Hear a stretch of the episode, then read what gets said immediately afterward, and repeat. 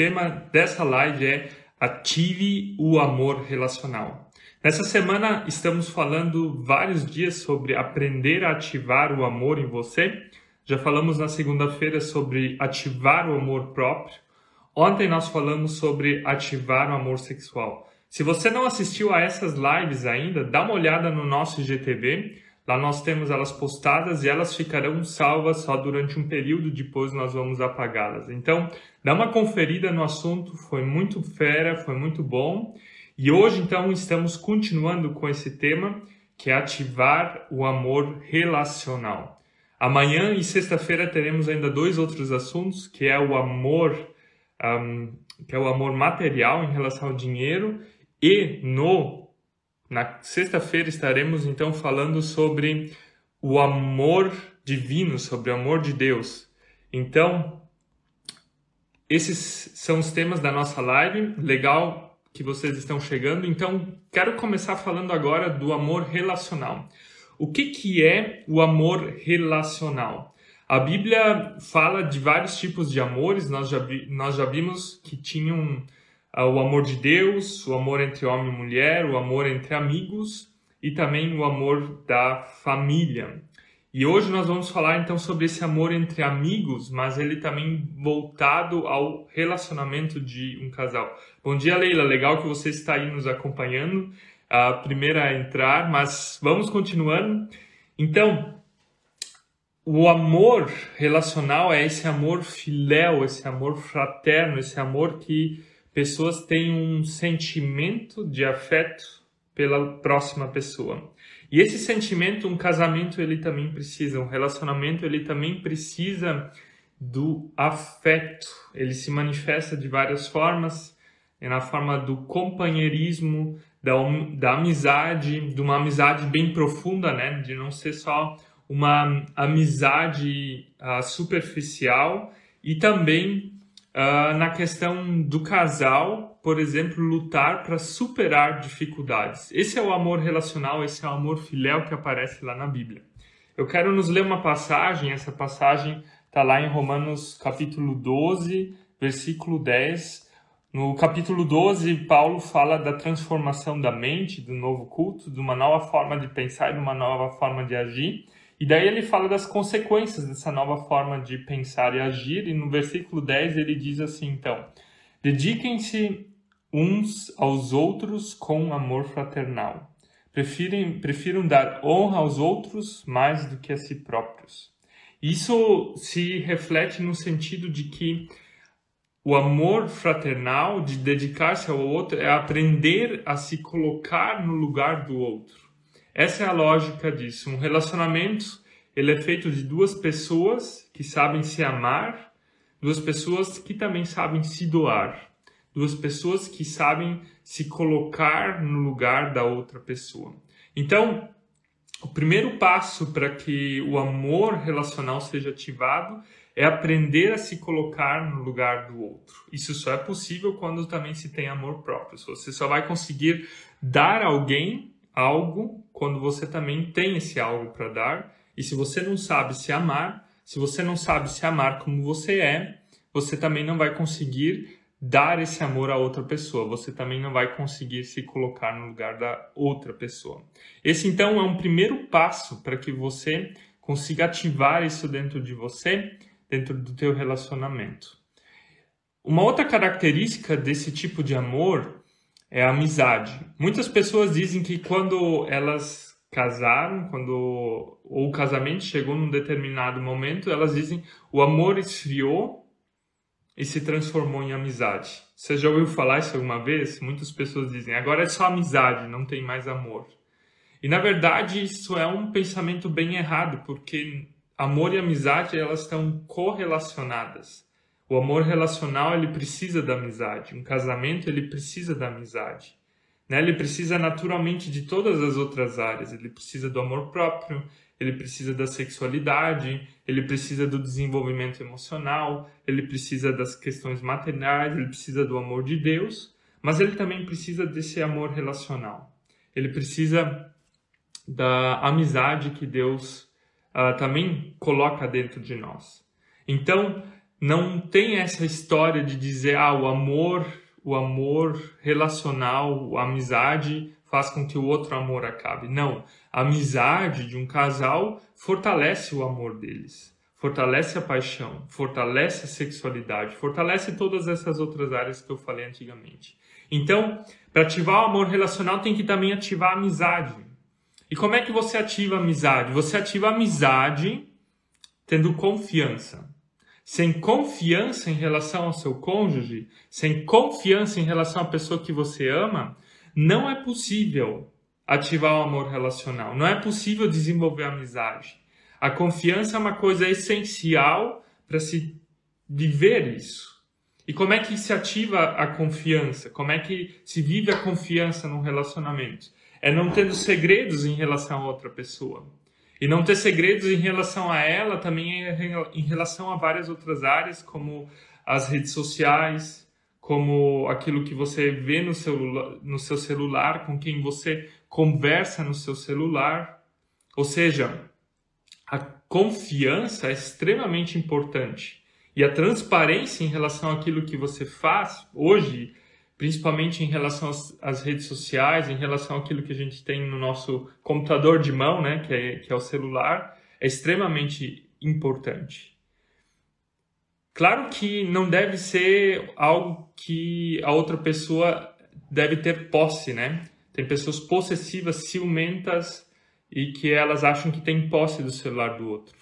Mas eu falo aqui de um equilíbrio, falo aqui de, de, de uma transparência saudável. Então, a confiança você constrói quando você desconstrói todos os segredos. Também sobre os segredos de vida. Você já contou para o seu cônjuge sobre os seus traumas? Você já contou sobre aquilo que você viveu? Você já contou sobre as suas maiores dores? Esses também são segredos que a gente pode e deve compartilhar com o nosso cônjuge. E fazendo isso, você constrói a confiança. A Suzy e eu, nós temos como prática sermos os melhores amigos um do outro. Isso tem a ver também com construir essa amizade. Quando um casal não consegue ser o melhor amigo um do outro, isso dificulta um monte, dificulta realmente um monte uh, a, o desenvolvimento desse, desse amor, o desenvolvimento do relacionamento. Então, o homem deve ter a sua esposa como a sua melhor amiga. E a mulher deve ter o seu marido como seu melhor amigo. Isso não impede vocês de terem outros amigos fora do casamento, também amigos do mesmo sexo, mas ali sempre deve ter limites, né? E também é importante que você tenha amigos ou amigas do mesmo sexo que te escutam também nas suas situações, mas do casamento é uma regra super importante. Faça do seu cônjuge o seu melhor amigo, a sua melhor amiga. E para o desenvolvimento dessa, dessa amizade que ativa o amor relacional, também é importante que vocês se divirtam juntos, que vocês se sintam bem na presença um do outro. Né? Com qualquer outro amigo a gente, ou amiga a gente se encontra porque a gente gosta dessa pessoa, vai tomar um café com ela, vai fazer um passeio, vai sair para jantar, vai fazer alguma coisa agradável com essa pessoa. E se você faz algo agradável com ela e tem prazer em estar nessa, na presença dessa pessoa, isso também deveria ser assim em relação ao seu cônjuge. Tenha prazer em estar na presença do seu cônjuge. Divir, se divirtam juntos, façam coisas que, que ativem o amor em vocês dois, né? A Suzy e eu, a gente gosta muito de ir caminhar juntos. Isso é uma prática que a gente tem, que nos faz bem como casal. E a gente também tem a linguagem do amor da qualidade do tempo. Então a gente gosta de passar tempo um com o outro. E é um hobby que a gente tem. E qual é o seu hobby? O que, que você gosta de fazer? Né? Isso é super importante para que o relacionamento fique leve, para que o relacionamento fique gostoso, para que o relacionamento seja natural, que ele simplesmente flua. Isso faz parte desse, dessa amizade que ativa o amor relacional. A Leila disse aqui que o marido dela também é o melhor amigo dela. É exatamente isso. É isso que nós falamos sobre esse ponto, sobre a amizade. Então, para as pessoas que estão che chegando aí, gostaria de pedir que vocês deixassem o seu like agora e apertar assim, assim bem forte ali no coração para ele subir algumas vezes, porque assim mais pessoas vão ficar sabendo que a gente está ao vivo agora e o Instagram nos ajuda a distribuir esse momento de live. Gente, também compartilhem aqui no aviãozinho do lado, talvez essa live com alguém que precisa estar tá ouvindo sobre esse tema agora. Isso também nos incentiva e nos ajuda. Falamos então sobre se colocar no lugar do outro, falamos sobre construir amizade e outro ponto para ativar o amor relacional é um conhecimento profundo do cônjuge. Conhecimento profundo, um verdadeiro raio-x. Né? Vocês que estão nos acompanhando aqui no nosso Instagram, nós contamos nas últimas semanas a história do nosso terceiro filho, Timóteo. E ele precisou passar por uma cirurgia bem complicada, né? Entre o estômago e o intestino tinha uma obstrução ali no duodeno e o leite materno então ele não passava ali, fez com que ele perdesse muito, muito peso. E a gente só descobriu que ele tinha por meio de um exame, que é o raio-x, que permitiu com que os médicos vissem exatamente o que, que ele estava enfrentando. Ele foi, foi um conhecimento médico profundo. Agora, o amor relacional, fazendo a ponte, ele também precisa desse raio-x do cônjuge.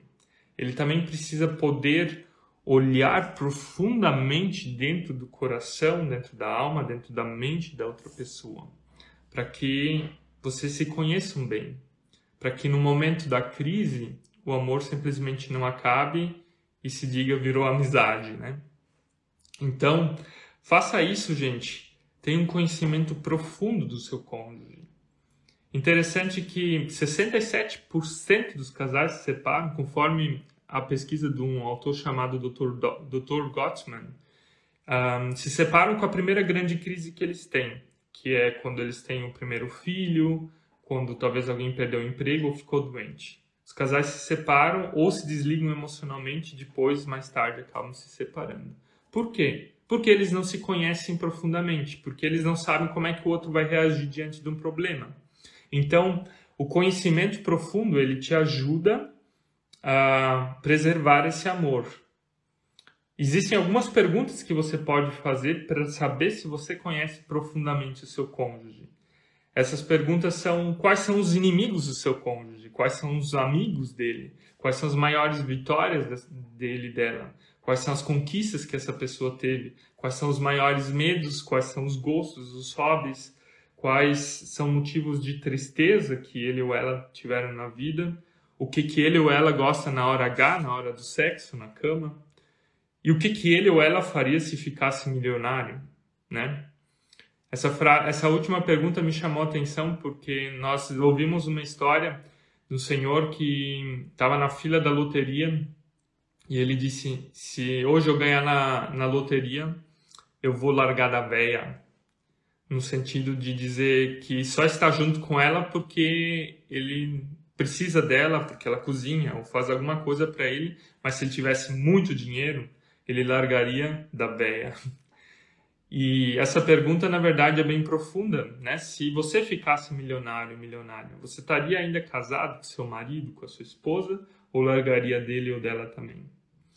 Todas essas perguntas que eu fiz agora, a gente vai estar tá postando no nosso grupo do WhatsApp ou do Telegram. Tem um link aqui no nosso, na nossa bio. Então você pode estar tá revendo elas e estar tá estudando elas também e estar tá se perguntando se você sabe essas coisas a respeito do seu cônjuge. E se você não sabe elas ainda, você pode estar tá fazendo elas. Dentro desse conhecimento profundo, é super importante também conhecer os temperamentos do cônjuge conhecer os temperamentos da pessoa que você mais ama. O que, é conhecer os temperamentos dela? Existem quatro temperamentos básicos, né? Existem várias formas de entender isso, mas a forma mais simples é o colérico, o sanguíneo, o melancólico e agora eu preciso olhar na minha cola e o fleumático. Né? O colérico é o tipo de pessoa que é explosiva, que logo reage. Pensa na figura do apóstolo Paulo, ou se a gente pensar em alguns políticos, por exemplo, o Trump, ele é o estilo colérico. Tem a pessoa que é melancólica, que ela é um pouquinho mais uh, tristezinha, né? O Fernando entrando aí. O Fernando vai estar tá fazendo uma live semana que vem com a gente. Legal que você está aí nos acompanhando. Uh, sim, nós estamos um pouco mais cedo, quer dizer, no Brasil é um pouco mais cedo, né? É às seis e meia agora passado e aqui na Alemanha já é quase horário meio-dia, mas é um horário que cabe para nós. Mas o importante é que a live fica salva e que as pessoas vão poder estar tá vendo ela depois. Legal, o Fernando vai estar tá semana que vem aí falando com a gente sobre como ter uma família extraordinária e num horário um pouco melhor, às 17 horas no horário do Brasil. Gente, então, essa coisa dos temperamentos ela é importante, né? Você, o colérico, eu falei antes, ele é tipo um Trump da vida. O melancólico é a pessoa que é perfeccionista, mas é um pouquinho mais tristinha. Tem o sanguíneo, que tem os seus momentos de euforia, mas também os seus momentos de poço. E também tem a pessoa que é fleumática, ela não tem inimigos, ela é uma pessoa harmônica, ela é uma pessoa mais tranquila. Então, sintetizando assim um pouco o que, que são esses quatro temperamentos, de você conhecer qual é o temperamento do seu cônjuge, saber como é que ele ou ela pensa, como é que ele ou ela reage, porque isso influencia o dia a dia. E se você sempre é surpreendido de novo pelo seu cônjuge, como é que vai ter amor do dia a dia? O amor relacional é o amor do dia a dia, na verdade, né? Então, a, o desafio também é saber descobrir qual é o temperamento do seu cônjuge. Como é que ele pensa? Como é que ele reage? Como é que ele age diante de situações de crise, de situações de dificuldade? Então, isso tudo faz parte aqui desse conhecimento profundo. Um, chegando agora para os últimos minutos dessa live, a ideia também é que o amor relacional, o amor desse dia a dia, ele sabe resolver conflitos. E todo mundo tem conflitos né? Quem não tem conflitos? Um relacionamento que não tem conflitos é um relacionamento mentiroso, porque ou uma pessoa está engolindo, engolindo tudo e a outra pessoa está e a outra sempre está se sobressaindo.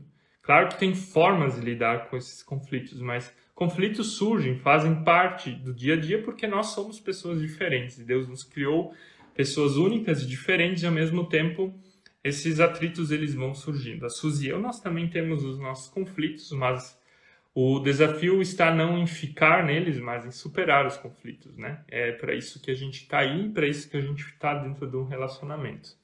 Então, nesse sentido, existem dois tipos de conflitos.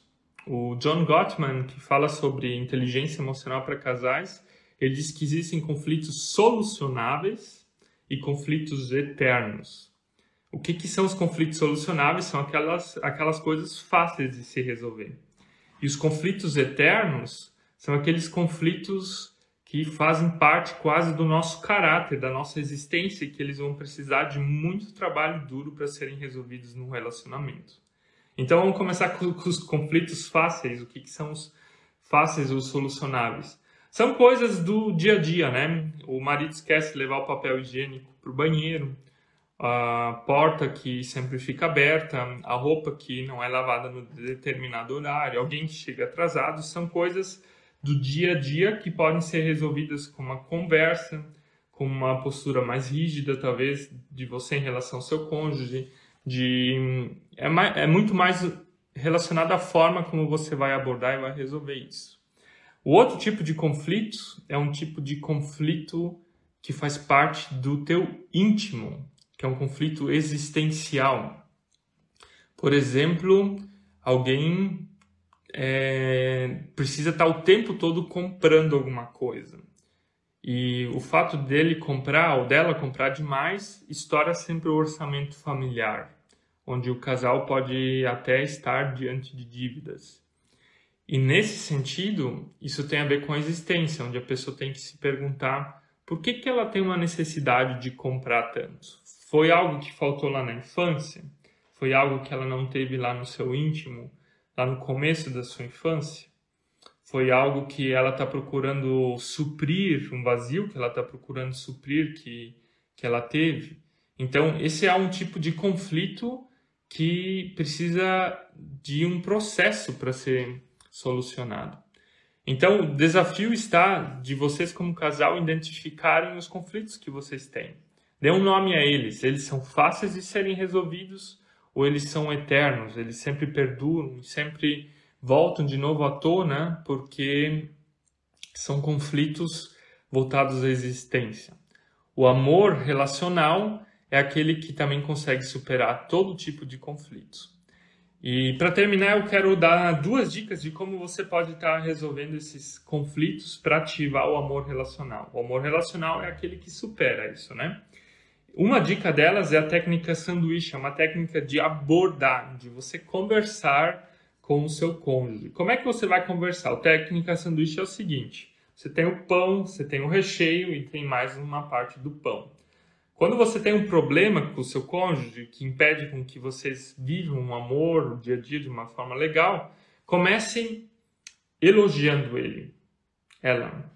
Comece elogiando e valorizando essa pessoa por aquilo que ela é, por aquilo que ela faz, pelas coisas boas, mesmo que você talvez não consiga mais ver tantas coisas boas nela. Mas faça isso, porque elogiando você abre o coração dela para aquilo que você precisa dizer. Então vem um recheio, daí você fala qual é o problema que está te incomodando. O problema são os horários, o problema são os gastos, o problema é que você quer mais carinho, o problema é que você precisa de mais tempo. Então você fala sobre o seu problema. E depois termine a conversa de novo com a outra fatia do pão, que é o elogio, que é a valorização.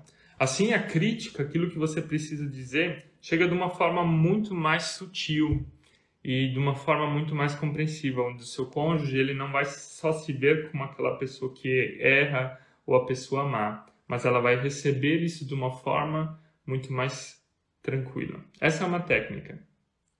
E a última técnica que a gente vai, que eu vou falar agora ainda antes de terminar a live, é a técnica das três cadeiras. Quando vocês estiverem dentro de uma situação de briga, uma situação de dificuldade, de crise bem difícil, Coloquem uma terceira cadeira entre vocês e briguem, ou conversem, na verdade, imaginando que naquela terceira cadeira está sentada uma pessoa que vocês gostam muito. Isso vai impedir com que você, talvez, naquele momento, fale coisas impensadas, coisas emocionalmente fortes que machucam, e vai falar muito mais ponderado, vai falar muito mais coisas que agregam, que vão ajudar naquele momento. Nesse sentido, um, troque talvez o amigo ou amiga por Deus, né? Como é que você brigaria na presença de Deus se ele tivesse sentado nessa terceira cadeira? Esse exercício ajuda a mentalizar um pouco uma situação de desavença, de briga, como vocês poderiam estar solucionando isso. Então, gente, sintetizando tudo o que, que a gente viu agora sobre como ativar o amor relacional, nós vimos que esse é o amor que se coloca no lugar do outro. Ativar o amor relacional é quando a gente se aprende a colocar no lugar do outro, o que, que o outro está sentindo. Isso acontece também quando a gente constrói amizade no relacionamento, quando a gente se conhece profundamente, quando a gente conhece os temperamentos da outra pessoa e quando a gente está disposto a resolver os nossos conflitos e diferenças. Os conflitos e diferenças existem dois tipos: os um, conflitos solucionáveis e os conflitos eternos. Então, os solucionáveis são mais fáceis, os eternos são mais difíceis. E para solucionar os eternos, existem exercícios que você pode estar tá usando para resolver isso na sua vida. Obrigado, gente, por estarem conosco até agora e desejamos para vocês hoje um abençoado dia e que o amor relacional seja ativado na tua vida. Tchau!